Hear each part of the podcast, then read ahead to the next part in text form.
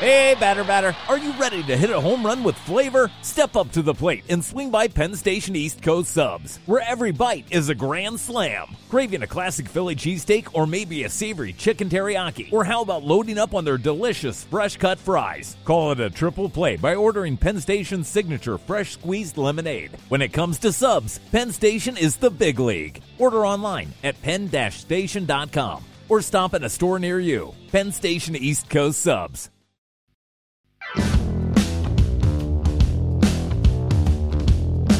Welcome back, everybody, to Rams Up, your favorite LA Rams podcast. You can also follow us on YouTube. Got some great video content. Our YouTube handle is at LA Rams Up. You can follow us on Instagram as well. I'm your host, Mark. Let's get to it.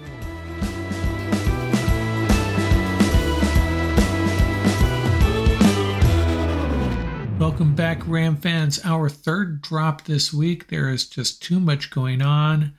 Well, that's actually not true from a Rams perspective. Very little going on, but it is kind of exciting. It's starting to clear up what the Rams are doing here, what their front office is trying to accomplish. It may disappoint us in the short term, but in the long term, I think the Rams are headed in the right direction.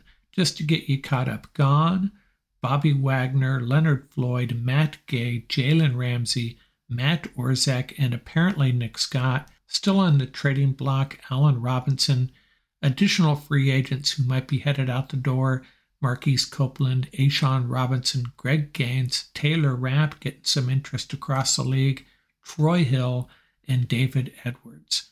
Who have the Rams signed? No external free agents. Coleman Shelton, who had opted out of his second year, has signed back on, and he can opt out again next year if he plays in 55% of the Rams snaps. So that is good news. Shelton, at best, is a starter at any one of those three interior line positions, and at worst, is just a stabilizing force and adds depth to that unit. So, what are the Rams doing? Well, they are taking it on the chin this year, as Paul, Tom, and I talked about the other day taking it on the chin this year as far as the cap and roster hits. They've opened up about 10 million in cap space this year. Can't do a whole lot with that. And they have 53 million in dead cap money. They chose not to spread that across 2024. So where does that leave them next year? In pretty good shape. Currently 58.5 million in cap space next year with zero dead money. And how are the Rams going to get hit free agency wise next year? The guys at risk of leaving Tyler Higbee, Van Jefferson, Cam Akers, Jordan Fuller, and Michael Hoecht. And yes, I'm including Michael Hoecht. How high of demand he's going to be in next year will depend on how he performs in 2023. Currently, our leading edge rusher. So, yes, Michael Hoecht could end up being a key departure. But overall, that's not a significant list of players the Rams could potentially lose in 2024. So, what are the Rams going to do moving forward in the short term? Well, they have 11 draft picks this year. This is an opportunity for them to add additional picks, move around in the draft, come back with 12 or 13 picks perhaps, Hope four or five of them stick as starters and roll into 2024 with all that cap space, add a few more rookies, go out and sign some free agents, and run it back in 2024. They could also use this draft as an opportunity to move up, reduce their number of picks, and go after some key guys they really like. It's probably going to be a mix of the two. I originally thought they could move around and come out of this draft with 13, 14, 15 guys, but that's pretty rare for a team to do that. Right now they have 11. They could reduce that number to eight or nine and move up and move up into late in the first round, or maybe add a pick late in the second round, add a fourth round pick. Who knows? But they're in a good position coming into this draft. They can move around and, and just bring in a bunch of rookies, scatter them across this roster, and then roll into 2024 and make a run at it. Another strategy they could take, and my special assistant is leaning towards this, is try to pick up some extra picks in the 2024 draft along the way, positioning them to move up and grab the players they really like in next year's draft. Now, that's not to say we can kiss 2023 goodbye. I heard someone comment, look what they've done to this roster. It's pitiful. And it's actually not a bad roster. We've lost some key guys, obviously, but this roster is still okay and has the potential to win nine or 10 games, I think. They just need to play well, stay healthy, draft well this year, and maybe they'll be okay. But it is clear, no doubt about it, they're focused on 2024. They're going to take the Seattle Seahawks route of 2022, bring in some good rookies, teach them how to play the game, evaluate these guys, make a run at the playoffs perhaps if things break your way like they did for the Seahawks last year. And if it does, that's just icing on the cake. You're really just learning about these new players, these young guys, figuring out what you need for 2024 in the draft and free agency, and then go out and get the guys you need to make a run at it with Matthew Stafford, Cooper Kupp, and Aaron Donald. Perhaps one last shot for Stafford and Donald. So, what could they do with these 11 picks? Well, I went through a draft I went through the most likely scenario of what they will do with this 2023 draft, and that is add a fourth round pick by moving down in the third round. So, my most recent mock draft went something like this. That first pick, I ended up with BJ Ojulari, the edge rusher out of LSU. And keep in mind, the names of the players aren't that impactful here, aren't that meaningful. I'm just trying to demonstrate the types of players they can bring in the positions that they can draft, and the players they can assess during 2023 so they can be better prepared for shaping their 2024 roster. In this particular draft, after picking Ojulari, I got to my third round pick, number 69 overall, and I traded back and picked up a fourth and fifth round pick. I still had the 77th pick, and I drafted DJ Turner, the cornerback out of Michigan. So I added two guys at positions of dire need on this roster, two really promising players, Ojulari, the edge rusher, and DJ Turner, the cornerback.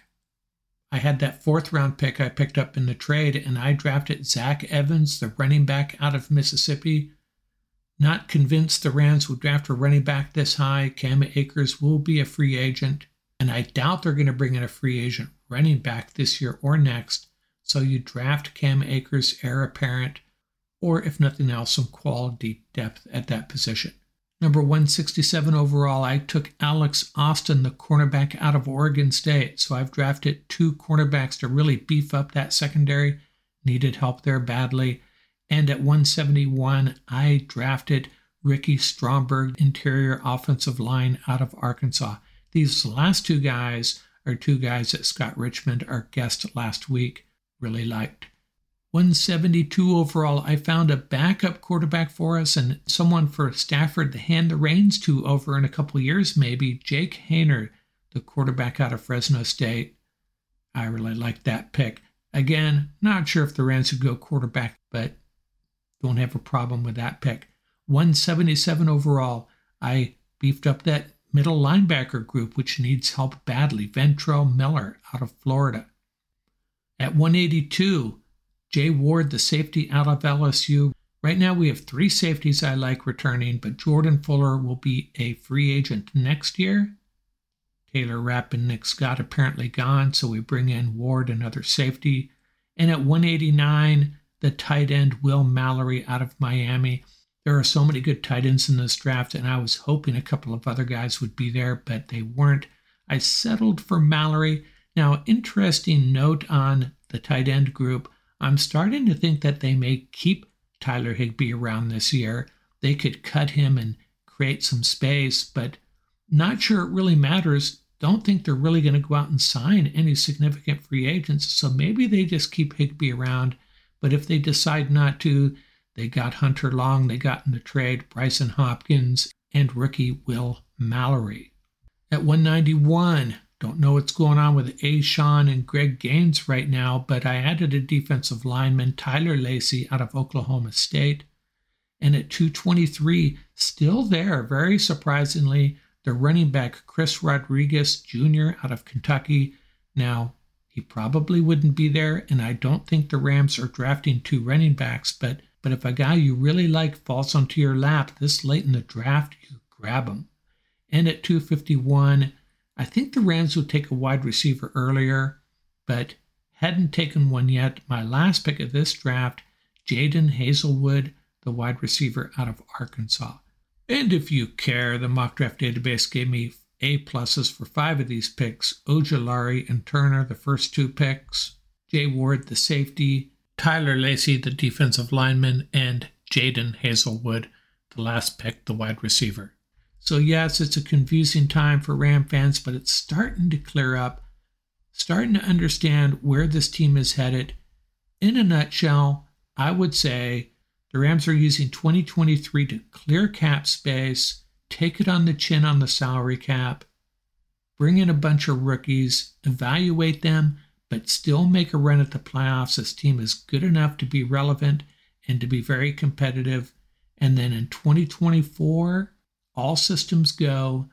The Rams are going to do whatever it takes to solve whatever problems they have identified during the 2023 season, whether that's the offensive line, the wide receiver group, defensive line, cornerbacks, whatever it is, they're going to bring in free agents to solve those problems and buffer that with additional picks in the NFL draft. And remember, they have their first rounder next year. Some other notes across the league the Bengals steal Orlando Brown from the Chiefs. That is really big. The 49ers add Javon Hargrave, their defensive line getting a little nastier. And they also re signed center Jake Brendel that's a guy we might have had our eyes on in a different year, not in 2023, apparently. That's a guy the Rams might have had their eye on, at least in a different year, not in 2023, the way they're managing things this year. But Brendel stays with the 49ers. And again, don't forget to check out our YouTube channel. Our top 50 players countdown continues. We're into the 30s. Next up, just for fun, I got a sports pet peeve. Haven't had one in a while share a short one with you in a second. Ready for the underdogs, upsets, and the unbelievable action from DraftKings Sportsbook? The biggest tournament in college basketball is almost here. Right now, new customers can bet just $5 on college hoops and get $200 in bonus bets instantly. Plus, for a limited time, all customers can score a no sweat bet during round one and two of the tournament. Go to the app, opt in, and place a no sweat bet this weekend. If it doesn't hit, you'll get a bonus bet back up to $10. Now, for me, I'm leaning on the UCLA Bruins. They lost Jaylen Clark for the season, perhaps the best defender in the country. But this is a well coached team. They're very deep a lot of people are going to be giving up on them, and the odds should reflect that. Don't give up on our UCLA Bruins. Download the DraftKings Sportsbook app now and sign up with code TPPN. New customers can bet $5 and get $200 in bonus bets instantly, win or lose. Only at DraftKings Sportsbook with code TPPN. Minimum age and eligibility restrictions apply. See show notes for details.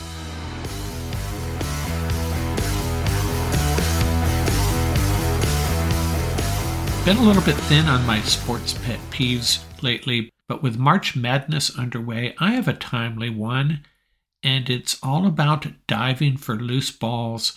You know, announcers love it, love to call out the hustle when basketball players dive for loose balls.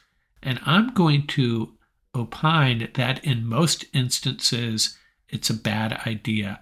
Why do I bring this up? Well, Adem Bona, the UCLA big man, missing some time, sat out that Pac 12 tournament championship game in the first round of the NCAA tournament because, you guessed it, he dove for a loose ball and hurt his shoulder in an earlier game. And I'm going to start this discussion by going back to an old Dodger favorite of mine Shortstop Bill Russell played with that great group of infielders that played together for like a decade Steve Garvey, Davey Lopes, Bill Russell, and Ron Cey. And Bill Russell was probably the least known of the group, a very steady, reliable shortstop. Had some throwing problems early in his career. He was a converted outfielder. Pretty solid shortstop, though. Not an all star type player, but a pretty good shortstop. He played in the same era as guys like Davy Concepcion, so he kind of flew under the radar for a lot of people. He took some heat during his career for never diving for a ground ball. And he addressed that at one time. This is my recollection of that, anyways. Good luck trying to find this quote. It was before the internet existed, it was a long time ago. But he basically said, as I recall, that look at if I don't dive for that ground ball, it's going to be a single. Outfielder's going to scoop up the ball. Runner held it first. Move on to the next play. If I dive for that ground ball, there's a chance I can turn that into an out, but maybe 50 50 or less than that. I could also hurt my shoulder, my wrist, my arm, and be out for a few weeks. I could also hit the ball with my glove, slow it down, scoots towards the foul line, and the runner turns it into a double, and I still have the risk of hurting my shoulder or my wrist or my arm. I'm not diving for a ground ball on a Wednesday night game in July at the Padres just not worth it. World Series Game 7, yeah, maybe I'll rethink that. Back to basketball. I think it's a bad idea to be diving for loose balls unless it's a really, really important game, a tournament elimination game, an NBA Finals. My special assistant was telling me that he has seen guys in city leagues diving for loose balls hey, if it's five guys from Italy versus the Moonshiners on a Tuesday night City League in West Covina, don't be diving for loose balls. You're not only going to risk hurting yourself, you're going to hurt somebody else. Game 7 of the NBA Finals, down 3 with 3 minutes left. Yeah, go ahead and dive for the loose ball. Otherwise, let the other team have it. Live to fight another day.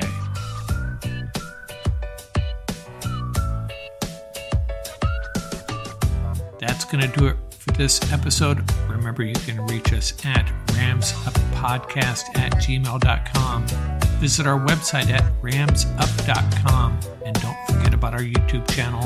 Our handle is at laramsup.com. Till next time, keep the horns up, stay safe, and have fun out there. Music courtesy of the YouTube audio library. Tracks featuring Bar Crawl by Track Tribe. Buckeye Bonsai by Vans in Japan, and Crimson Fly by Hama Hama.